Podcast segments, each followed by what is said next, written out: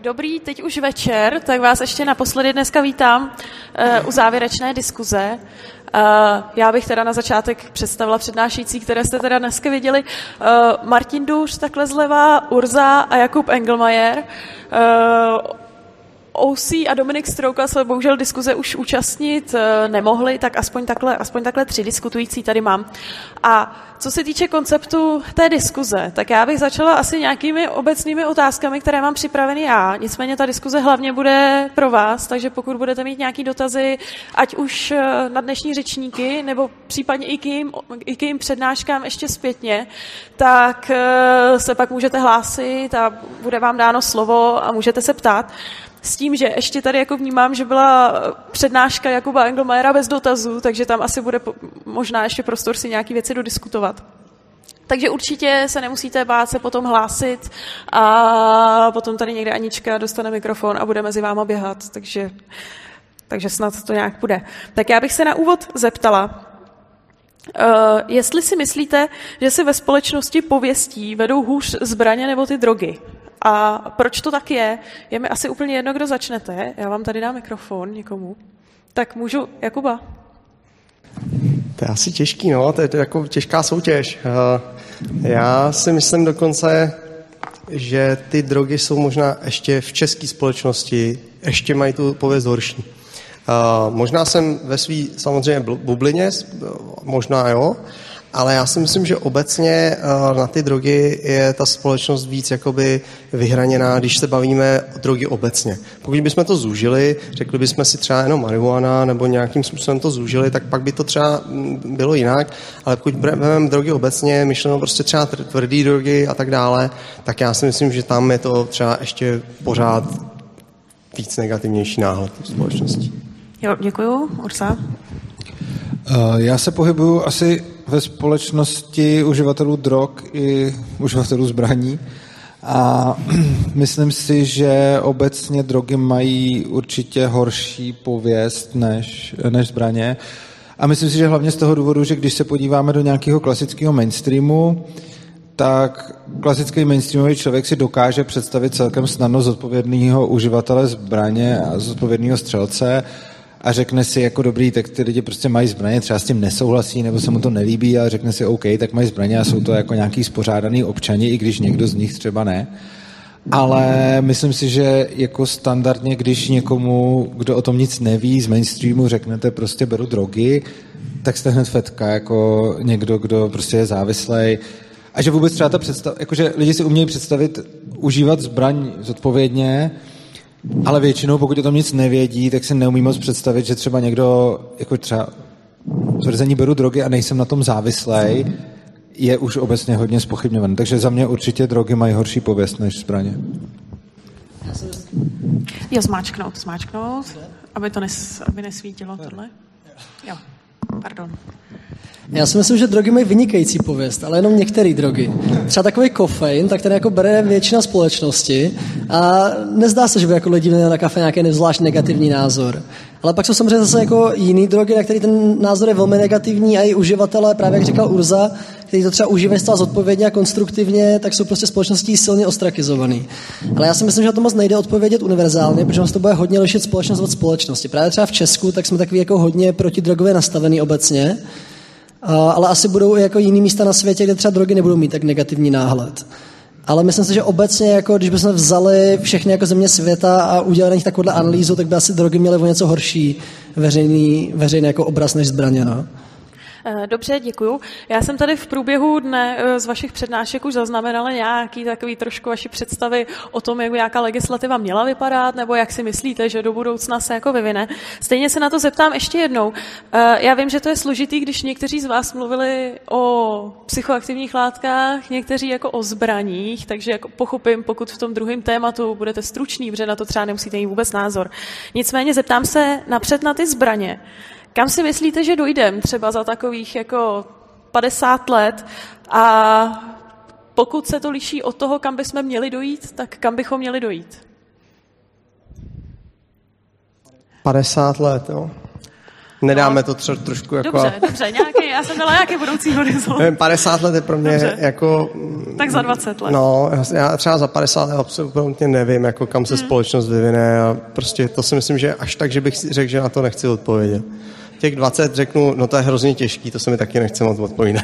ne. Eh, Těch 20 let, eh, je to strašně těžký samozřejmě, jo. Eh, Já tohle budu odpovídat z pozice osobní, ne určitě z pozi- z pozice Lexu. Z pozice osobní je, jsou tady prostě dva, dva vlivy. Uh, jedna, jeden vliv je, že v USA je ten, uh, řeknu, proces relativně směřuje pozitivním směrem. Uh, ta osobní svoboda vlastnit zbraně, myslím si, že směřuje dobrým směrem. V Evropě směřuje opačným směrem. Tam jednoznačně posiluje snaha o držení zbraní omezovat, regulovat až k, k neexistenci. Takže mm, je teď otázka, jakoby, jestli se to bude eh, vyvíjet úplně odlišně, ty dvě oblasti, nebo jestli prostě potom se to slep, slepí a obě dvě přejdou na jeden, eh, na jeden směr. Eh, Je to těžký. Eh, Já se samozřejmě budu snažit nějakým způsobem podporovat to, aby minimálně v České republice to právo zůstalo na držení zbraní. Dobře, a můžu ještě trošku konkrétně z té legislativy, jako právo na držení, jako rozumím, ale jestli třeba by mělo být víc volnější než teď, nebo víc jako regulovanější. Já to já to beru právo. jako synonymum. Když to jako říkám, tak právo na držení myšleno jako prostě eh, vol, volnější přístup, respektive, že ten přístup je takový, že každý, kdo splní aspoň ty základní podmínky, které si tady představujeme, že prostě není trestaný a nějakým způsobem funguje, tak uh, má právo to, eh, tu zbraň si koupit a to eh, v- minimálně v rozsahu, který je v současnosti. To není příliš omezovaný, jestli si má koupit pistoli, pušku, na, jestli na uh, lov, uh, na, na sporta nebo na obranu.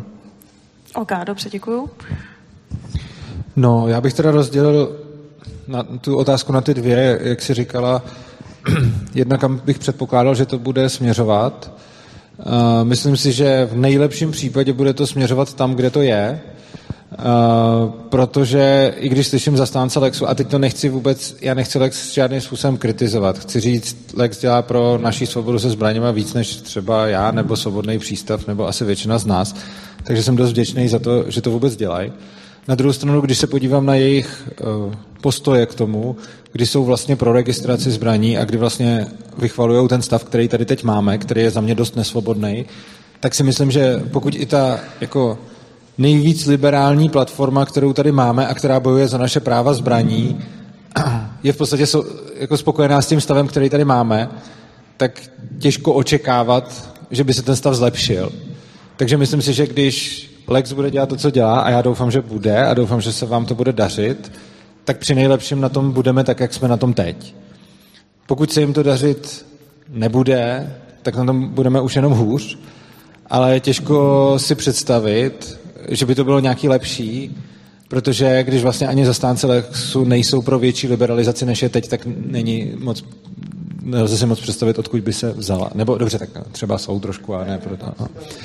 A já samozřejmě sám za sebe si myslím, že ten stav je dost nesvobodný a dost žalostný a prostě ten samotný fakt, že nemůžu jít do obchodu a bez toho, abych někomu něco registroval, abych něco prokazoval, si tam prostě koupit zbraň, jakou chci a je to prostě Mělo by to být za mě transakce mezi těma dvouma stranami, mezi tím prodávajícím a kupujícím a nikomu jinému do toho nic není, zejména ne státu.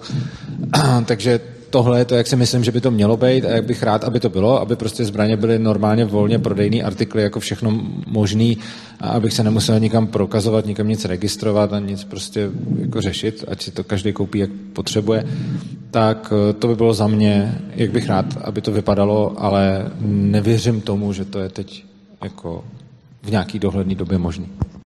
Chcete na sebe reagovat? Že jsem tady nějak zaznamenala, že asi jo.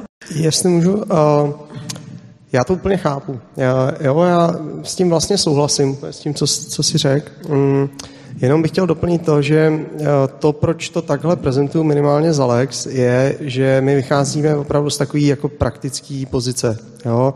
Praktická pozice, snaha uh, získávat co nejvíc spojenců a co nejméně lidí naštvat. Snažíme se prostě po jednotlivých krocích s, tu pozici držitelů zbraní zlepšovat. Já třeba za sebe osobně mám třeba s registrací taky problém. Mi se taky nelíbí. Já jakoby eh, z pohledu čistě toho, že je to prostě riziko. Jo? Je to riziko, že každá, eh, vlastně všude, kde byly zbraně lidem sebraný, tak, je to, tak byly sebraný jenom díky tomu, že byly registrovaný. Prostě jinak to ten stát by nemohl zvládnout. Takže ano, já, mně se to samozřejmě ideologicky eh, hodnotově taky nelíbí. Na druhou stranu z praktického hlediska prostě není reálný a ani není vhodný přijít třeba na nějaký ministerstvo, na nějaký do parlamentu za nějakým politikem a říct, eh, jo, dobrý den eh, a mimochodem děláte to všechno špatně a teď my chceme zrušit i tohle. Eh, zrušte z registraci. Jo? To, to úplně zavře celou tu potenciální diskuzi. To prostě on řekne, no, dobrý, no, tak naschledanou a vůbec už s váma nikdy nechci nic mít. A když, tak se se mnou jenom vyfotí a řekne, přijďte zás. Jo? A, a tím to skončí. Takže Uh, jakoby uh, ta realita je tak, že společnost a ať už decision makersi nebo prostě obecná široká společnost na tohle to prostě nejsou připravený a nesouhlasí s tím. A jít jako hlavou proti zdi za mě z téhle praktické pozice prostě jako není, není jako úplně nejlepší postup. Byť, jak říkám, vlastně s ním úplně souhlasím.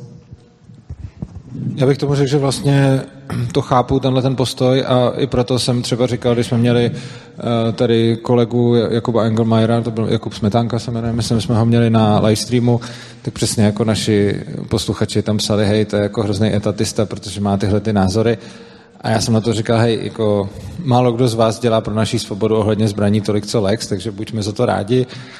A já to jako chápu, chápu i ten přístup, chápu ten přístup jako někoho naštvat a být diplomatický, já sám to nezdílím, sám touhletou cestou nejdu, ale vlastně jsem rád za to, že uh, jsou tady lidi, kteří jdou, protože si myslím, že je potřeba, aby tady byl jak někdo, eh, kdo prostě říká, hele, takhle je to špatně, takhle to má být, ale zároveň je nutný, aby to byl někdo, kdo prostě se s ním budou potom politici vůbec bavit, což se se mnou asi nebudou nikdy. A, takže jsem za to rád, že to takhle, jenom když se pak dívám jako do budoucna, tak když vidím vlastně i postoje Lexu, tak si neumím představit, uh, že by došlo k nějaký liberalizaci, ale pořád lepší, když to zůstane aspoň tak, jako to je, než když to zůstane naopak, protože to, co říkal přesně, za mě bylo hrozně zásadní, co říkal na tom streamu vlastně Jakub Smetanka, ten říkal, když se o to nikdo nebude starat, o tu svobodu uh, držitelů zbraní, tak o ní prostě přijdem. A to je pravda. Dobře, Martine. No, já se nevyznám zvlášť ani v současné legislativě zbraní na to, že bych byl schopný odhadovat nějakou budoucí legislativu, takže na to hmm. asi nejsem schopný poskytnout uh, nějakou jako zvlášť dobrou odpověď. No. Dobře. Uh... Můžu teda stejnou otázku na ty psychoaktivní látky. Já jsem viděla, ty už se k tomu částečně jako vyjadřoval, kam uh, asi si myslí, že dojdem, nebo spíš jako možná nedojdem. Tak kam podle tebe bychom měli dojít? Kam bychom měli dojít, no tak v ideálním případě bychom došli k tomu, že by tady proběhla nějaká postupná jako série vln legalizačních, kde bychom jako zlegalizovali asi všechny látky. To je teda můj osobní názor, který nereprezentuje názor žádných těch organizací, které já tady jako v nich jsem členem. Myslím si, že bychom měli pomalu v řádu asi desítek let, protože potřeba zjistit, jestli náhodou jako nenastane nějaká fáze, kdy už ta legalizace začne být větší problém než ta kriminalizace. Ona sice kriminalizace je tak velký problém, že je obtížně představitelný, že by ta legalizace mohla být zvlášť horší, nicméně nevylučuju, že to stát může. Ten finální meta by tam měla být asi legalizace všech látek, jak to bude reálně probíhat, je těžký říct. Myslím si, že jako je reálný, že během deseti let bude legální kanabis a psychologa pro lékařské užití. Jestli to budou za 20 let legální psychologa pro obecné užití, to je možný, ale rozhodně to není jistý. A jak to bude dál, to jako nedokážu odhadnout. No. Hmm. Já si vybavu eh, z jedné tvý přednášky, kterou jsem viděla předtím, že ty si tam vlastně mluvil i o nějaké jako regulaci, že teda jako le- regulace v rámci legalizace. E, můžeš nějak přiblížit, eh, jak myslíš, že v prostředí, kde jsou látky legalizované, si myslíš, že by měly být regulované? Co to, před, jestli na tohle nějak jde přiblížit? Jo, no já se nejsem úplně jistý, upřímně řečeno. Já si myslím, že asi by ta regulace měla částečně odpovídat tomu, jako co, je, co je ta konkrétní látka. Určitě jsou nějaké látky, u kterých jako víc představitelné, že budou prodány naprosto volně, jako třeba, nebo naprosto volně asi nás by se neměl prodávat dětem, nebo něco podobného, ale s nějakou menší mírou toho omezení, komu to jde vlastně prodat za jakých okolností jaký látky by to přesně měly být, jako nedokážu úplně říct, je to hodně složitý. Z těch modelů regulace, na kterým se často uvažuje, tak se uvažuje často takovým jako drogovými řidičákama, kdyby si člověk musel nějakou licenci, na to by mohl pořídit nějakou látku. Což je mě naprosto jasný, že jako mnoha lidem proti srsti, mně to taky přijde jako takový v mnoha bodech problematický. On ostatně už teďka, jak je ta pirátská novela ohledně legalizace kanabisu, tak tam se uvažuje o registraci uživatelů a už to je lidem hodně proti srsti, takže si dokážu představit, jak moc víc by mohlo proti srsti se nechat jako registrovat, že užívají heroin nebo něco podobného. A nehledě na to, že to je strašně duše zneužitelný samozřejmě v budoucnu. A jestli se to vydá vlastně směrem, to je jako těžký říct. No. Uh, já bych tady jako ne, nechtěl bych tady teďka vydat za sebe nějaké jako doporučení, jak by ta legislativa měla vypadat, protože to nemám zase tak do detailu promyšlený do budoucna. Jo, děkuju. Uh, tak jestli můžeme takhle pospátku, Urzo. Uh, já bych asi k tomu, k nějaký predikci v budoucnosti, myslím si, že jakkoliv absolutní stav toho, jak na tom teď jsme se zbraněma, je podle mě lepší, než ten, jak jsme na tom s, s drogama, protože ty zbraně aspoň člověk, i když po splnění nějakých opruzů a registrací může normálně legálně získat a užívat. Eh, u těch drog je to výrazně horší, protože pokud se nebavíme o eh, třeba chlastu, eh, tak prostě většinu z těch drog prostě legálně nabývat a prodávat nelze ale myslím si, že co se týče toho trendu, tak ten vidím u těch drog jako výrazně lepší než u těch zbraní. Takže zatímco u těch zbraní jsem říkal, eh, to se nezlepší a v nejlepším případě se to nezhorší. Eh, u těch drog vidím hodně eh, jako silných celospolečenských trendů k, ke zlepšení tomu, toho stavu, což znamená prostě přesně, jak tady bylo řečeno, nějaká legalizace třeba té marihuany, případně napřed je dobrá cesta ty psychedelika pro nějaký lékařský uh, užití. Ten obrovský problém je tam ta charta OSN, uh, kdy vlastně i kdybychom si na český půdě nějakým způsobem vydobili, uh, jako snažili vydobít svobodu ohledně drog, tak je problém, že máme nějaký mezinárodní umluvy, které nám to v podstatě zakazují, protože to vlastně vnutili, vnutila to Amerika skrz OSN celému světu a teď je to velký problém kdy i když by jednotlivé země chtěli nějak legalizovat, tak to nejde, takže se teď musí jako pracně, jako se to dá obejít těma výzkumnýma účelama a těma jako lékařskýma, ale vlastně pro rekreační užití je to velký problém, ale věřím tomu, že by to někdy přijít mohlo.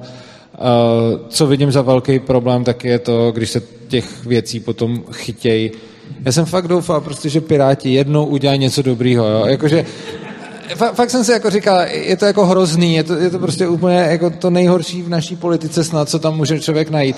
A říkal jsem si, dobrý, tak aspoň by mohli prosadit legalizaci toho konopí a oni pak přijdou jako s registrací uživatelů. Jo. A to je, to, to si jsem říkám, jako, že jestli není lepší, aby si to prostě kupovali. Ty, jako, možná vidím menší nebezpečí v tom, když to zůstane, když to zůstane ilegální, než když se to bude řešit takhle. Jo. Jako nevím, jo, no, to je jednoznačný názor, ale prostě jako hůř se ta legalizace fakt jako pojmout nejspíš nedala a samozřejmě Piráti teda to udělali jak to. No a co se týče nějakého mého názoru na to, jak by to mělo vypadat, tak si myslím úplně stejně jako s těma zbraněma. Prostě kdo chce, co chce vyrábět, prodávat, ať vyrábí, prodává a kdo chce, co chce kupovat, ať kupuje.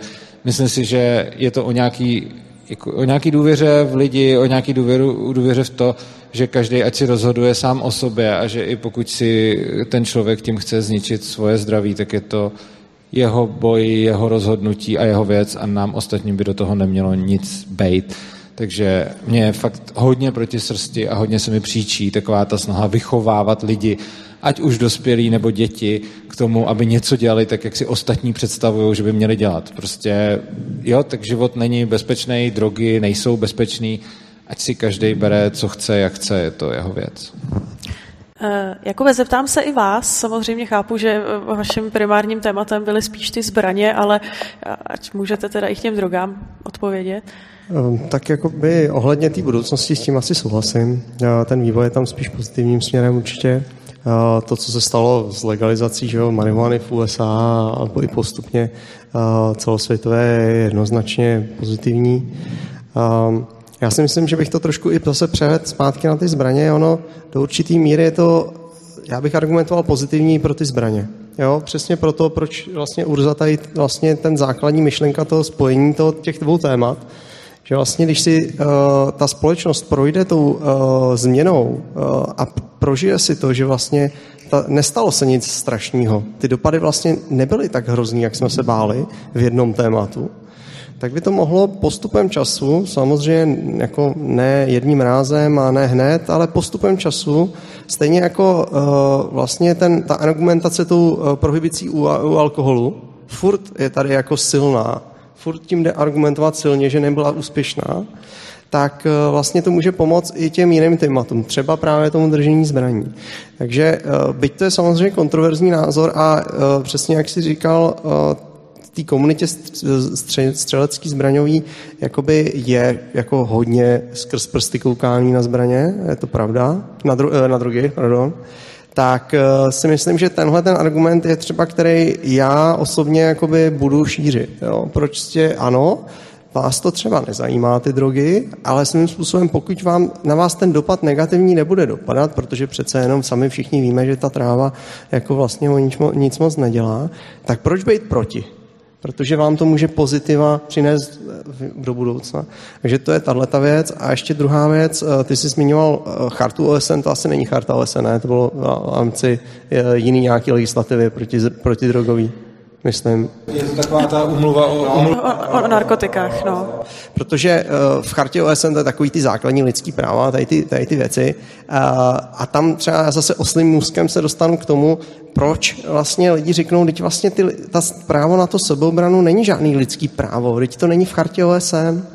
A já to já říkám, no to sice jo, ale taky se podívejte, proč a jak vznikla. Charta OSN vznikla po druhé světové válce a kdo vytvářel vlastně uh, novou OSN, že? Spojenci, to Amerika a Sovětský svaz.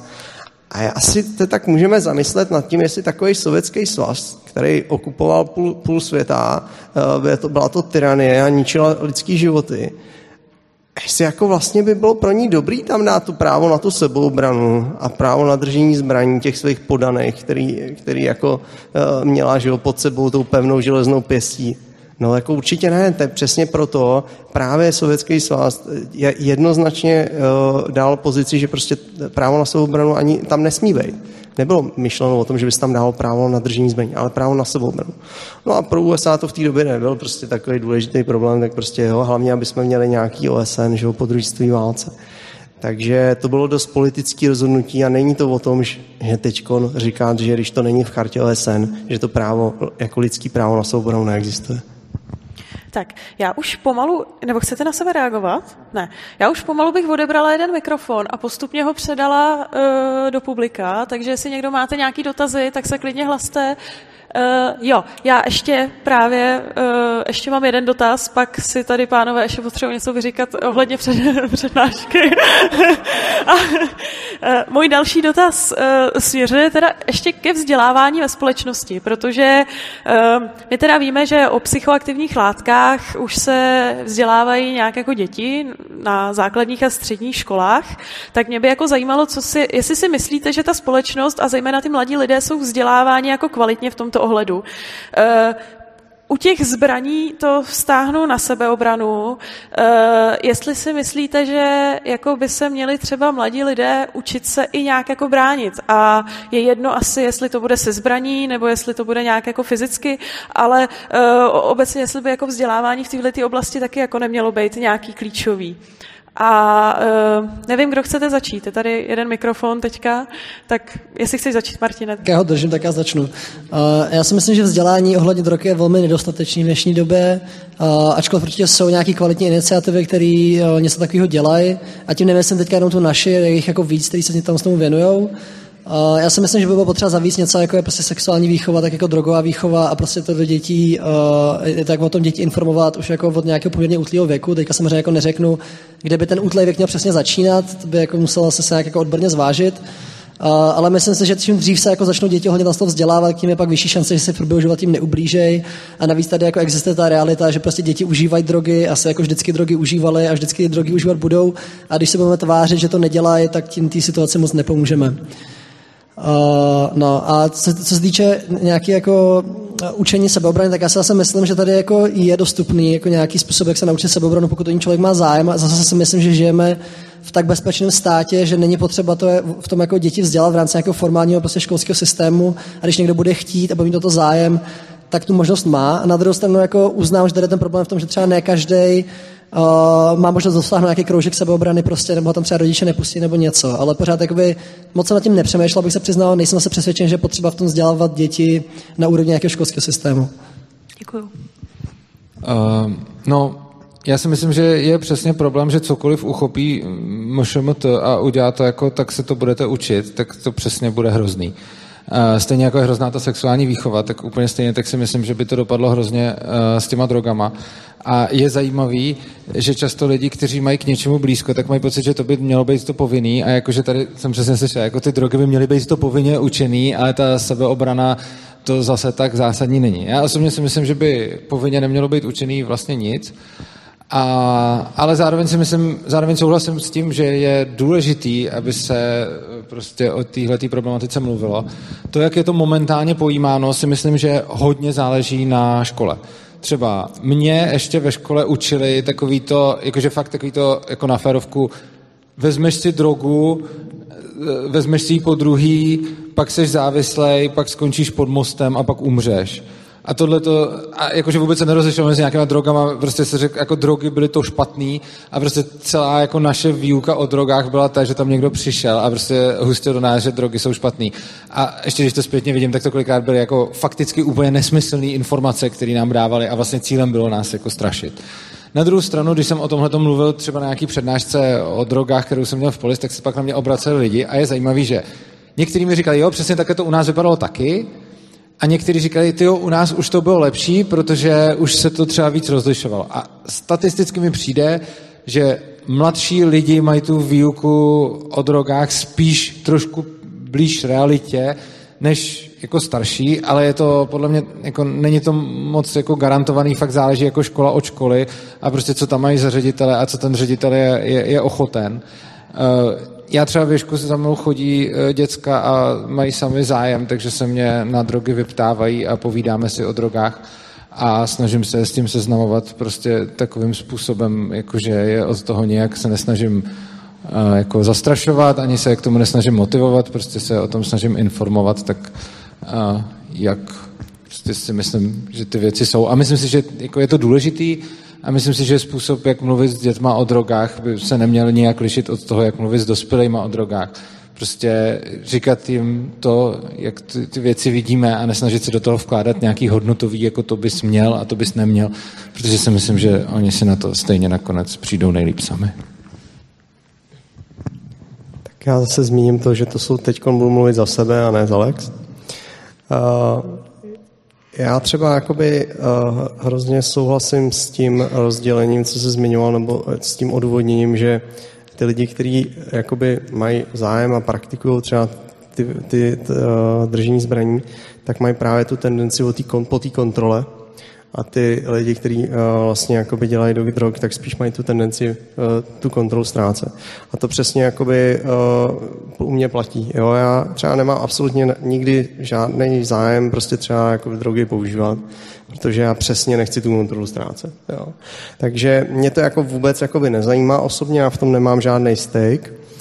Na druhou stranu, podle mě je to věc, která by se neměla omezovat právě proto, že to omezení vytváří negativní důsledky. Jakoby.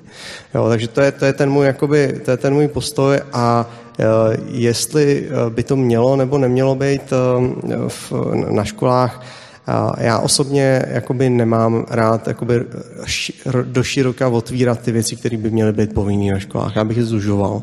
Jo, neříkám, že by třeba neměly být žádný, to je na mě třeba příliš už jako krajní pozice, ale rozhodně bych to silně zužoval oproti tomu, co je to teďkon. To znamená, nechme nějaký prostor těm ředitelům, těm lidem, kteří budou určovat to, na co se ta škola bude zaměřovat a jak to bude dělat, aby se teda následně rodiče mohli rozhodnout, jestli zvolíme tu školu, kde prostě bude třeba výuka o drogách, nebo kde bude třeba výuka k sebeobraně, kde si ty 15 letý budou moct vystřelit na začátku ze vzduchovky, jinde z malorážky nebo cokoliv. Tím neříkám, že chci, aby to bylo povinný, tím neříkám, že to musí být, ale dřív to tak bylo a to taky se nic moc nedělo, takže nic šílená, šílenýho, ta představa, že by si 12-letý nebo 15-letý kluk nebo holka měli vystřelit z malorážky, nic na tom taky není. Jo, takže úplně bych se toho taky strašně nebál. Dobře. Uh, já bych jenom zareagoval k něčemu, co mi přišlo zajímavé ohledně toho uh, držení a ztráty kontroly. Já jsem to cítil v té přednášce v, jednom, v jednom tom momentě, kdy jsi, kdy, jsi mluvil, uh, kdy jsi mluvil právě o tom, jaký by pro tebe bylo, kdyby někdo něco ublížil tvým blízkým a ty by se nemohl, ty se nemohl zasáhnout. Uh, já si myslím, že je vlastně dobrý obojí a připadá mi, že ztrácení kontroly v nějakým bezpečným prostředí je něco, co člověka dělá silnějšího a silnějšího a že stejně není možný celý život mít kontrolu. A přijde mi, že pouštět si to a umět se té kontroly zdát a umět v těch situacích reagovat je důležitý a mě to třeba v životě hodně posouvá. Takže třeba vzdávat se kontroly v bezpečném prostředí mi potom pomůže eh, prostě přežít, když jsem rozsekaný někde na skále a potřebuju zachovat klid. A přijde mi, že když bych třeba neměl tolik zkušeností se ztrácením kontroly, takže bych třeba se potom v těch krizových situacích nedokázal chovat tak, jak se chovám teď. To je jenom jako eh, jiný alternativní pohled na to. Dobře. Je to možná, a ještě si dovolím jednou říct, je to možný a já to prostě jako dobrovolně dělat nechci. Uh, já zase vycházím z nějakého takového toho prostředí, z kterého třeba ty určitě ne, eh, ve smyslu takového toho vojenského, armádního. Eh, já samozřejmě mám pozitivní vztah jakoby tady k tomu prostředí a tam je zase ten etos toho jako vydržet, bojovat, držet se, být tvrdý. Jo, ty 80. léta s tím Arnoldem Schwarzeneggerem, to je ten člověk, který chci být. Jo. Takže eh, to je vlastně to, co jakoby mě vyvažuje možná svým způsobem trošku to, co si teď ty, ty řek. Ale to jsou už jako nějaký individuální změny, které jako my si tady nebudeme říkat, že, kdo, kdo je lepší nebo co je lepší, jenom prostě říkáme to, jaký ty možnosti jsou vlastně se dostat k tomu, aby nám něco šlo třeba i jinýma způsobama. Dobře, děkuju. Já než předám slovo publiku, tak já ještě, protože jsem utla diskuzi eh, po přednášce, eh, po přednášce Jakuba viděla jsem, že tam jako nej, nejplameněji se jako hlásil Urza, který se pak na mě naštvaně koukal, že jsem utla diskuzi. Tak jestli teď ty, ty si chtěl na tu přednášku nějak zareagovat nebo se na něco zeptat, tak teďka máš teda prostor a pak dám prostor obecenstvu jsem se to chytře slomil. E, jo, já jsem chtěl zareagovat, jenom jsem chtěl dvě věci doplnit a jednu vlastně jako rozporovat trošku. E, chtěl jsem doplnit, ty se tam dvakrát vlastně vyjádřil něco o, jako o mý přednášce, že ty data nejsou tak jasný, jak jsem říkal, ale já jsem vlastně podle mě říkal to stejný, co ty, e, že jsem, já jsem neříkal, že tam je negativní korelace, ale jenom, že tam není korelace mezi tím, co jsem tam zdůrazňoval, tak jenom jsem to chtěl jako uvést na pravou míru.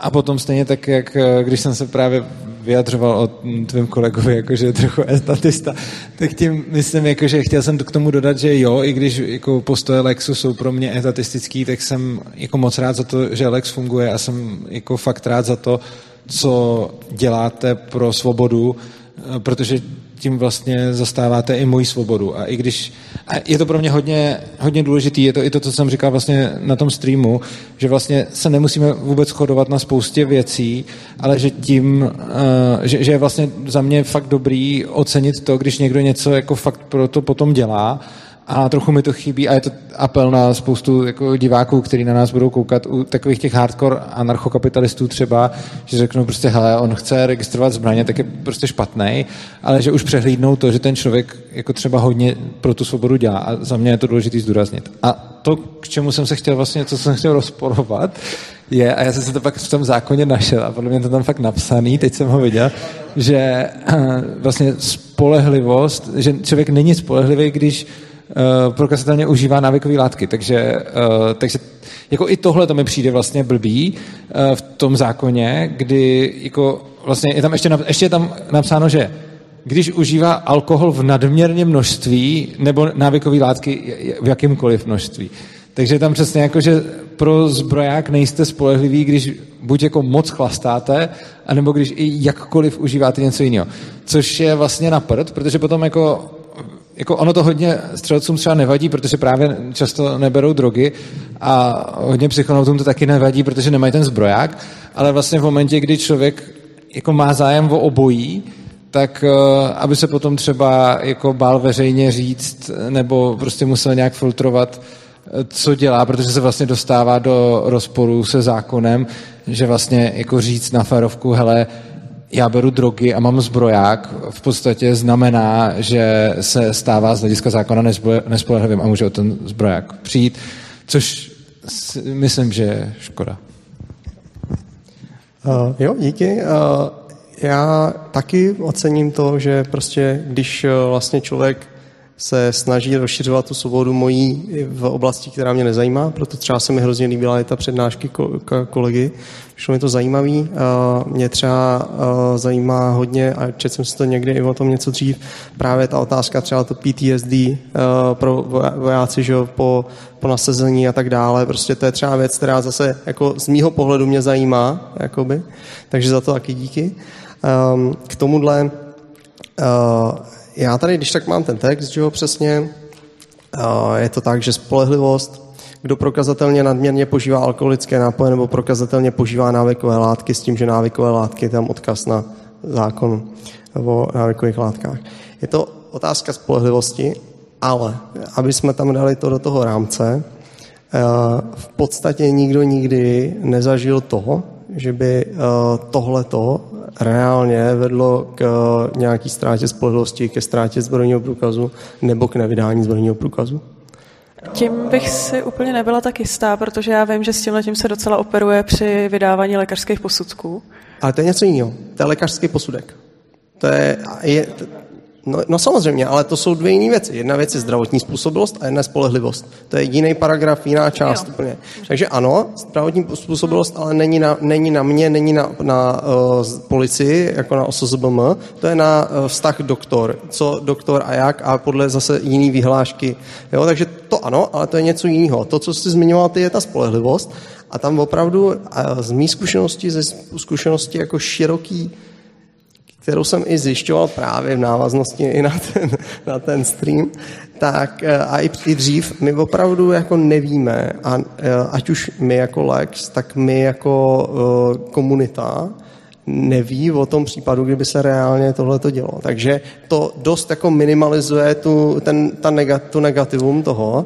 A druhá věc je, to nadměrně požívá alkoholický nápoje, to to je naprosto neprůkazný. Že? To ani nejde v podstatě jako splnit. Co to je nadměrně? To, jako, to nejde splnit v podstatě. Ta, to jediné, co teda dává smysl pro, jakoby rozporovat, je ta otázka těch návykových látek a tam zase to by se částečně řešilo minimálně tím, pokud by teda prošla ta uh, pirátská nebo jakákoliv jiná novela, protože pokud by tam bylo napsané, že prostě THC eh, marihuana je jakoby legální nebo nějakým způsobem to, tak tohle by z toho muselo vy, vypadnout, protože by to vypadlo z toho uh, zákona o návykových látkách. Takže tím bychom to vlastně měli vyřešení. Jo? A zůstala by tam potom jenom ta povinnost nemanipulovat pod vlivem. Já bych to možná měl, že vy jako Lex i vy jako komunita budete uh, statisticky lidi, kteří budou méně užívat drogy než zbytek. A jak říkám, ta, ty komunity jsou hodně odlišný a často, a neříkám, že vždycky, ale velice často, když je někdo uživatel drog, tak má nějakou averzi ke zbraním a když je někdo střelec, tak má averzi k drogám. Takže to, že ten případ nebyl, je, jakože o něm nevíte, je možný. Další věc je, kolik lidí si ten zbraják třeba nešlo dělat, protože vidělo, že nesplňuje ten zákon. A další věc je, jako, kdybych já hypoteticky měl zbroják a hypoteticky často užíval drogy, tak nevím, jestli bych to tady chtěl říct na záznam, protože je otázka, eh, co by se potom stalo. A já to jako nechci úplně jako riskovat. No. A já bych tomu teda doplnila, že ono jsou to odlišní zákony, ale ta zdravotní způsobilost s tím operuje taky. Takže pokud někdo bude mít v lékařském záznamu, eh, že užívá jakýkoliv psychoaktivní látky, tak nikdy nemusí dostat posudek. Zdravotní. Jasně, ale hmm. kdo má u praktického doktora záznam, že používá psycho, jo, psychotropní láky, já teda neznám o nějakým praktikovi, který by měl ve mý kartě napsáno, že jsem si někdy někde něco, jo. Marihuanu dneska přiznává hodně lidí. Jo, pře, pře, jakože předepsanou, že jí má. Uh, ne, že řeknou, protože jsou na to dotazovaný. OK. Uh, já jenom chci, chci ti říct, že to jako není blank, blank zákaz, že je to zákaz, který je relativně jako slabý, že jde o to, jedna věc je uh, to šířit aktivně, pak samozřejmě se tím trošku jako otvírám nějakýmu zneužití, ale jinak uh, ta spolehlivost i v tom zákoně se odkazuje ne na to, že jsem někde něco řekl, ale je to na přestupek. Je to na přestupek. To znamená, že nejenom, že je užívám, ale že jsem byl z nějakého způsobu jako um, státem, řeknu, um, reprimanded, jako prostě potrestán. To znamená, je, musel by tam být jakoby přestupková věc na ohledně drog. Jo? Že zase tím se, se, tím, se to jakoby zjemňuje. Jo? Hm. Otázka je to i u té spolehlivosti, protože tam je napsáno prokazatelně užívá, a pro, ale tím, že... No prokazatelně může být třeba i to, že to o sobě řeknu, ne? Když se k tomu přiznám, eh, tak potom jako by to posuzoval nějaký asi soud, ne? Spolehlivost se podává opravdu čistě. Jako já, když jsem jako, řeknu, jsem policista, který vydává teda ten zbroják, přišla mi tam ta žádost, já tam mám těch pět podmínek, mám tam splnit je, mám ček, ček, ček, očkrtávám jsem si to, očkrtnul jsem si to, že mi přines to potvrzení od toho doktora, ček, ček, a teď tady mám tu kolonku spolehlivost a to spolehlivost neznamená, že já si budu prohlížet webové stránky, Facebooky a zjišťovat, co ten člověk řekl, kdy a tak. To znamená, že já si projdu registr přestupků, a podívám se, jestli tam nejsou opakované přestupky, myšleno dva a víc, z vybraných částí přestupkového zákona, ne všechny, třeba rychlost Eh, eh, za aut, v autě se tam nepočítá, ale jsou tam takový ty přestupky proti občanskému soužití, a, to znamená, když eh, vylezu rušení nočního klidu, tady ty věci, jo, vylezu, vylezu na kašnu a ulomím něco, jo, moči, močím po tom, co jsem se opil, tak močím někde za rohem, a nezvednul jsem hovínko po psovi, jo, a tady ty jako prostě zásadní věci samozřejmě. tak, tak, tak pokud tady z těch vypsaných věcí, jich tam asi jo, je tam samozřejmě pytlačení podle mysliveckého zákona, jako, jako jo, takže x věcí, tam tady nebudeme to. Takže když já jsem dostal opakovaný přestupky z těch vypsaných oblastí, tak já nesplním kolonku spolehlivost. Ale není to o tom, že prostě já, když to o sobě prohlásím, že, že o tu spolehlivost přijdu. Dobře. Byť samozřejmě chápu, že, že doporučuji to třeba příliš neventilovat. nebo, nebo proč bych to měl ventilovat? Ten postoj naprosto chápu. Dobře, já moc eh, děkuji, mikrofon si zatím nechte. Tady vím, že se hlásil první, člo... tamhle, když tak vzadu je dotaz, tak já už nevím, jestli klidně už se hlaste na dotazy.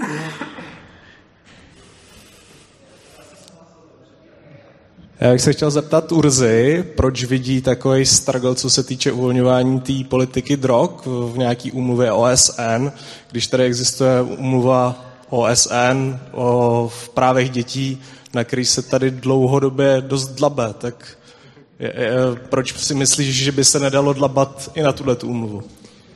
Jedná se konkrétně teda asi o právo rozhodovat sám o sobě, který by tak... těm dětem měl být přiznaný.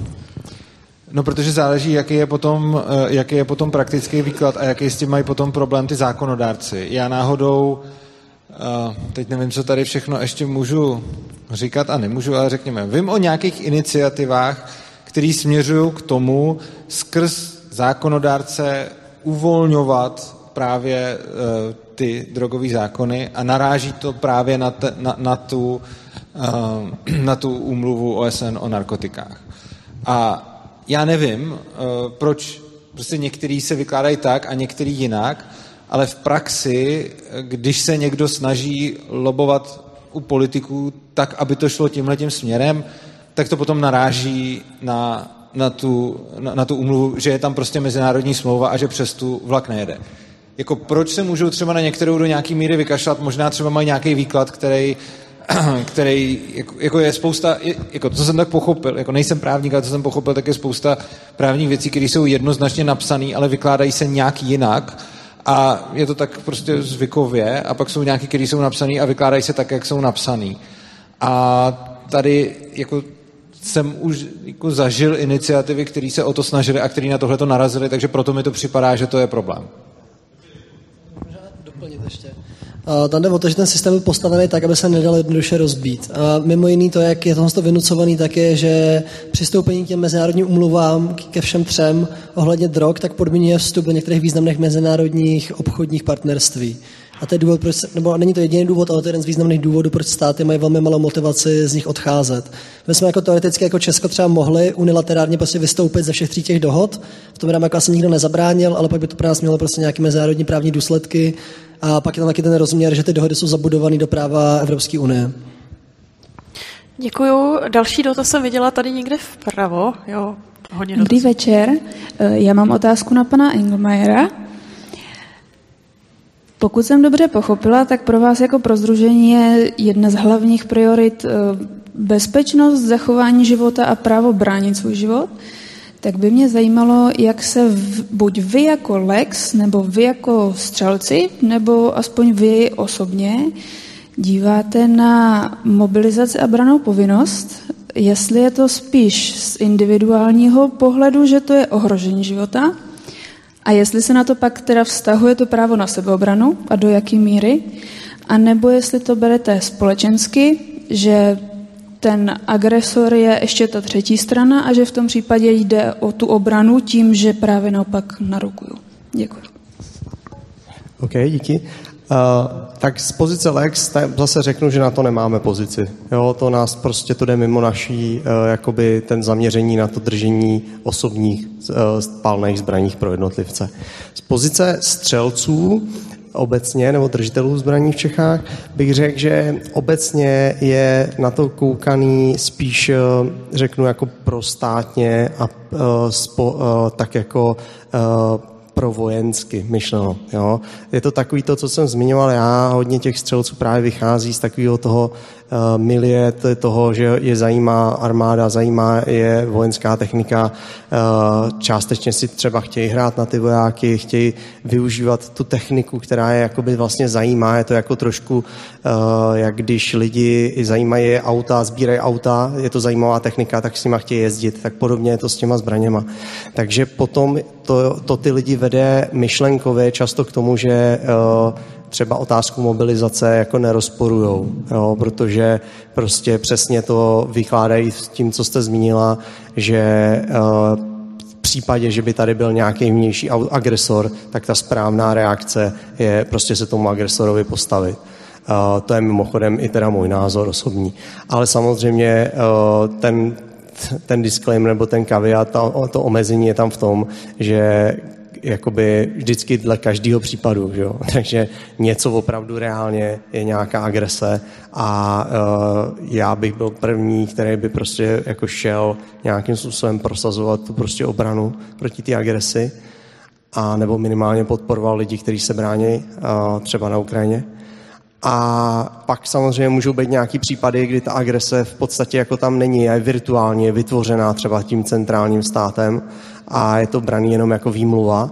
A pak samozřejmě uh, i ty střelci nejsou hlou, úplně hloupí lidi a uh, i ty střelci by pak mohli být vůči takové mobilizaci a takovému zneužití vlastně té státní moci dost skeptický. Takže pokud takhle stačí trošku. Děkuji. Tady v té straně byly další dva dotazy. Jo, tak děkuju. Já bych se chtěl zeptat na dva takové technické dotazy k těm statistikám ohledně počtu zbraní. První je, jestli se tam počítají čistě jako zbraně, které drží nějaký občané, nebo jestli v tým počtu byly i zbraně, které drží stát. Protože si dokážu že takový severní Korea to jako bude možná jako hodně zbraní na obyvatele, ale jako úplně tam ozbrojená společnost nebude. A pak ještě jako jaký zbraně se tam počítají, protože je něco jiného, když mám prostě doma AKčko a když tam mám flobertku, a zároveň za takhle nemůžu nějaký zkreslení, protože se dokážu představit, že jako to AKčko tam budou počítat jako všechny státy asi, ale tu floberku tam může počítat někdo a tím může vzniknout nějaký to zkreslení, takhle. Jo, super, taky super dotaz, díky. Um, tak uh, to druhý si pamatuju, a to první bylo? Ještě, a prosím, já Předtím na začátku. Uh, to první bylo... Jest... K tomu grafu. No, s těma zbraněma. Ty jo, je ten graf. Uh, takže tam jsou čistě civilní jo. zbraně. Jo, tam uh, se nepočítají státní, takže uh, Severní Korea by tam bylo, měla velkou pěknou tučnou nulu, respektive tři, co má Kim, že jo, doma. Takže uh, tam to je čistě civilní zbraně. Uh, ten, ten, ten druhý poddotaz, uh, co se do těch zbraní počítá, je přesně ten velký důvod problémů statistik uh, ohledně zbraní. Jo to jednoznačně. Proto dává smysl porovnávat ty zbraně, když už mezinárodně, tak třeba právě v rámci Evropské unie. Tam to docela dává smysl. Tady máme nějakou harmonizaci, máme tady nějaké směrnice, který si třeba někomu líbí, třeba někomu ne. A e, v rámci toho ta porovnatelnost už relativně, relativně je docela porovnatelná. Byť přesně stejně narazíme na to, že sice Evropská unie říká, že tam máme nějakou nejzlejší, méně zlou, středně zlou a pak málo zlou zbraň, ale je to minimální regulace. To znamená, já když jsem třeba Belgie, tak si řeknu, ha, všechny dám do té nej, nej, nejvíc zlý. A, jo? a tak tím pádem prostě to mají všechno nejvíc zlý. A uh, my to tam nedáme všechno. Takže ta porovnatelnost stejně je složitá, ale aspoň, aspoň jde nějako porovnávat. Jo? Takže uh, pokud potom se dostaneme do mezinárodního srovnání mimo tady to jedno, řeknu, relativně široký území Evropské unie, tak pak ty statistiky jsou opravdu, opravdu průstřelný, hodně že to je, to je jakoby hodně dobrý aspekt toho, že jste to zmínil. Děkuju. Já bych se asi chtěla zeptat primárně pana Dusta. Vy určitě znáte tu iniciativu Řekni ne drogám. Uh, on to Naťuk i Urza, to jsou ty lidi, co objíždí základky a straší děti, že vemeš si jednou drogu a seš uh, na ulici. Uh, tak by mě zajímalo, jestli se uh, s tady tou iniciativou dá něco udělat, protože oni ty informace na webovkách mají pořád. Některý jsou zavádějící, některý jsou podle mě až vyloženě lživý. Tak co s tím? Tak, protože to podle mě jako dělá mm, větší škodu než užitek. Co Já si myslím, že to může mít jako dvě linie útoku, které by šly províst. Ta první je začít dělat vlastní osvětu líp, nebo teda oni nedělají osvětu, oni dělají jako dezinformace, že jo, ale začít dělat osvětu, která by jako se víc vyskytovala ve veřejném prostoru a tím pádem vytlačoval ten jejich obsah. To se vlastně snažíme dělat v rámci Check Substance. A ten druhý útok je, já si nejsem jistý, jestli přímo řekni drogám ne, ale různě jako podobný, prostě typu Revolution Trainu, tak se právě přímo jako fyzicky kontaktně vyskytují v různých místech a tam jako dezinformují lidi přímo na místě. A jelikož to je poměrně drahý dělat, tak oni mají nějaký komerční sponzory a možná by bylo dobré, kdyby někdo těm komerčním sponzorům napsal časem, že jako tady podporuje něco, co je prostě jako živý projekt, který jako destruuje, prostě, nebo ne destruuje, ale poškozuje společnost a jestli opravdu tomu chtějí propůjčovat své jméno. Jestli to bude úspěšně nebo ne, to je jako těžko říct. Ale myslím si, že naděje tam je. Super, děkuji. Tak, jo, tady vepředu. Jo, tak, eh, děkuji. Já bych se chtěl zeptat hlavně pana Dušta. Uh, už tady padla otázka na budoucnost těch drog a zbraní, ale mě právě v souvislosti s těma tvrdšíma drogama ta budoucnost tak světlá nepřijde. Třeba uh, ohledně toho heroinu. Nevím, jak to vnímáte vy.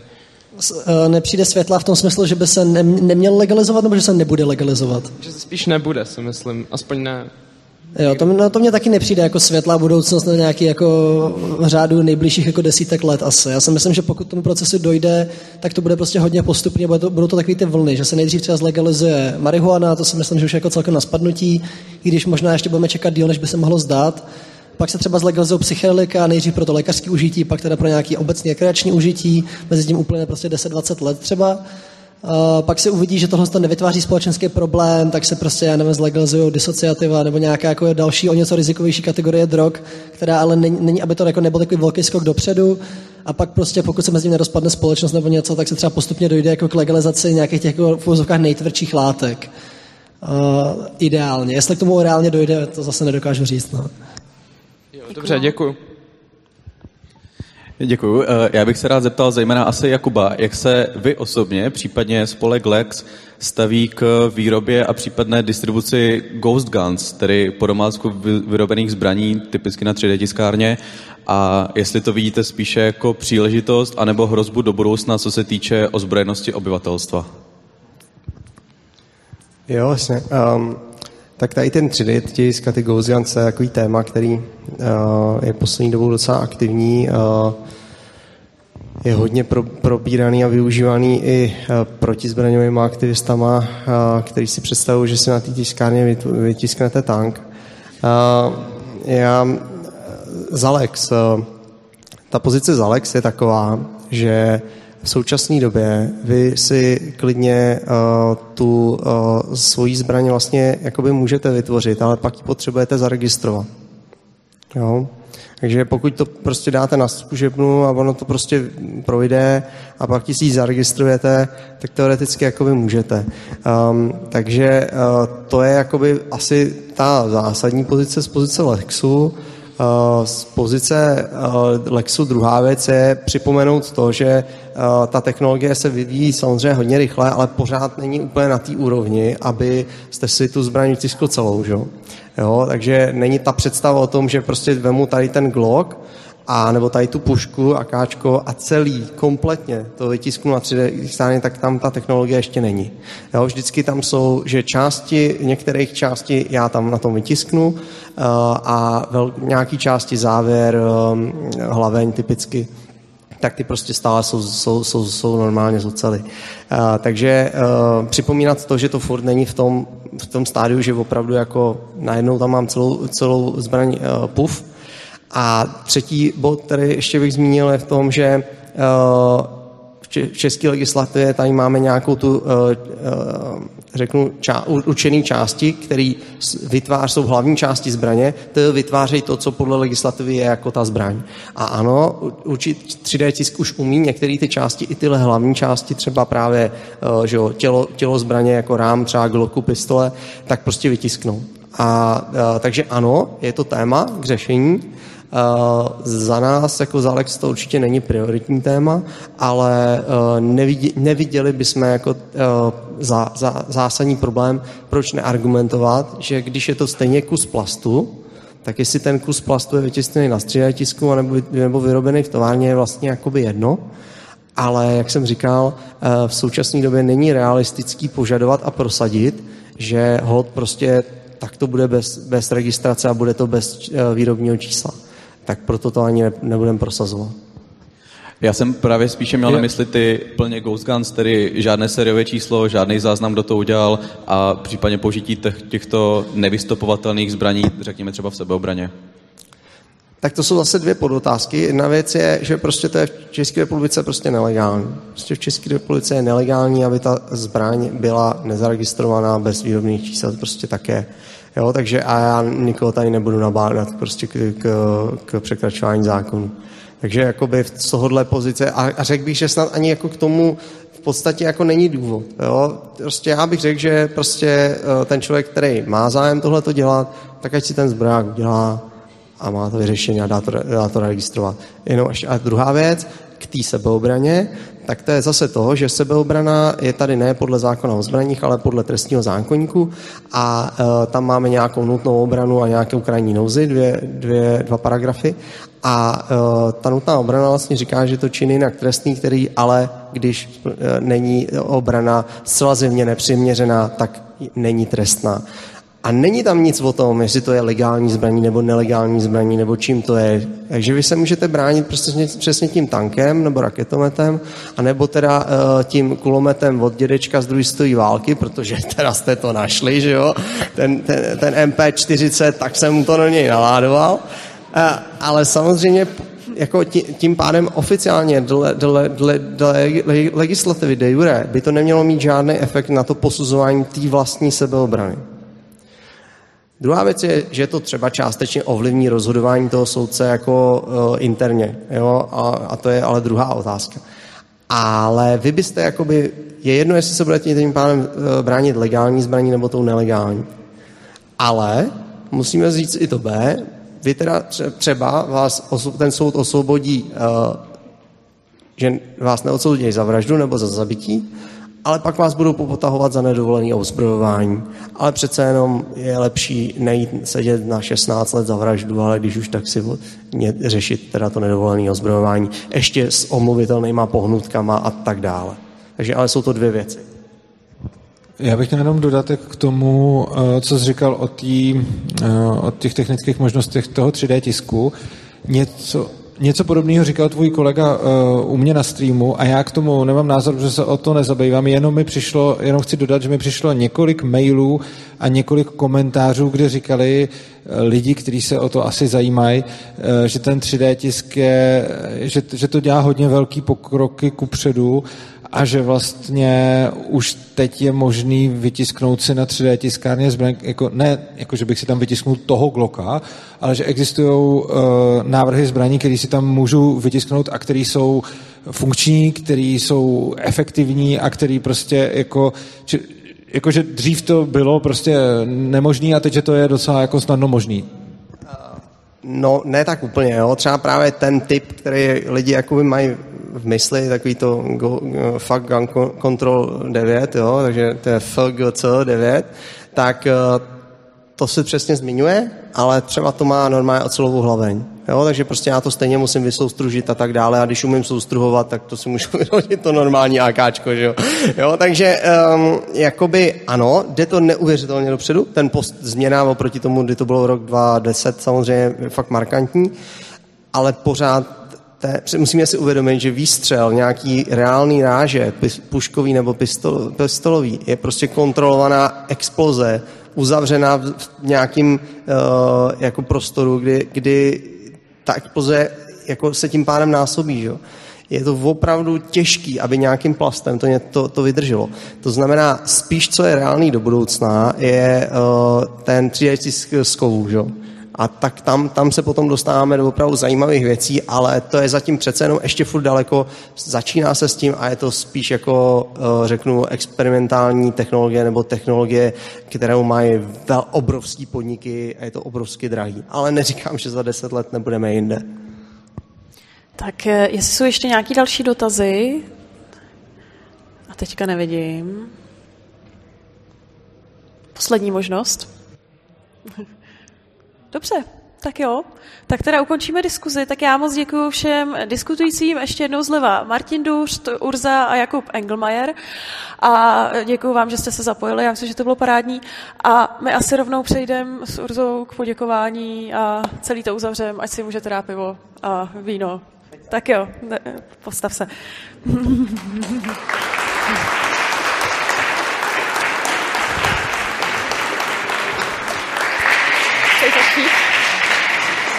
překvapilo, Dobře. Ale, ale nechci začít. Tak jo, tak my jsme chtěli za prvý poděkovat vám všem, teda, že jste přišli, protože my jsme si to tady s vámi hrozně užili, doufám, že se vám to tady líbilo. A uh, já bych chtěla poděkovat uh, lidem, kteří nám pomáhali, tady Honzovi, který nám zvučí, Honzovi, který nám tady někde fotí, uh, pak holkám tamhle na recepci Anička, která pomáhala s mikrofonem, vzadu ještě Jitka a Rose a tady vychází ještě Radka, která pomáhala s natáčením a pak ještě doplním tradiční poděkování patří i Tomášovi Pajonkovi, který vždycky nás podporuje jako finančně, zejména tuhle konferenci, tak uh, díky Tomáši aspoň na záznam. Dobrá. Eh, já chci poděkovat všem, kdo přišli a zároveň vás chci poprosit, pokud to, co jste tady slyšeli, vám dávalo smysl, tak to posílejte dál. Protože eh, věřím v to, že ta cesta ke svobodě je pomalá a že se ke svobodě nemůžeme nějak provolit nebo nemůžeme udělat nějaký skok a nemůžeme prostě mávnutím kouzelného proutku najednou vít z relativně nesvobodné společnosti do svobodný. A myslím si, že to, co vede ke svobodě, nejsou ani tak volby a ani si nemyslím, že to jsou nějaký obrovský činy hrdinský, který se můžeme dočíst v knížkách nebo vidět ve filmech. Myslím si, že to, co vede ke svobodě, jsou ty maličký krůčky každodenní, kdy jednak sami jdete příkladem a jak jsem říkal třeba tady ve své přednášce, pokud jste uživatelé drog nebo zbraní, můžete ukazovat lidem, že to není nic hroznýho. A samozřejmě tím, že o tom dál mluvíte, že oslovujete lidi a že nějakým způsobem jim ukazujete, že to jde i jinak. Takže já bych vás chtěl moc poprosit, pokud o tu svobodu stojíte a pokud to, co se tady děje, vám nějakým způsobem dává smysl, dělejte to, co umíte, dělejte to, co vám je libo, to je, každý, to je každýho věc, někdo o tom může psát, někdo o tom může mluvit, někdo prostě, co, co si každý přeje, co si každý zvolí.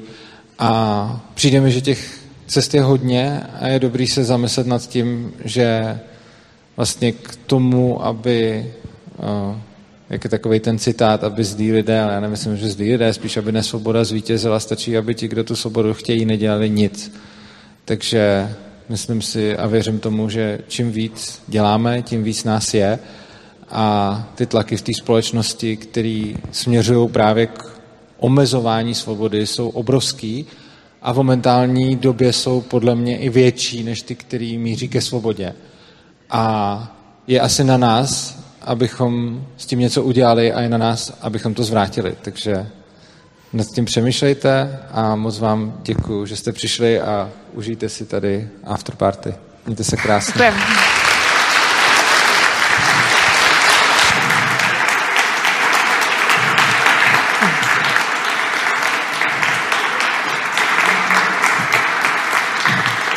Tady v tom prostoru je bar.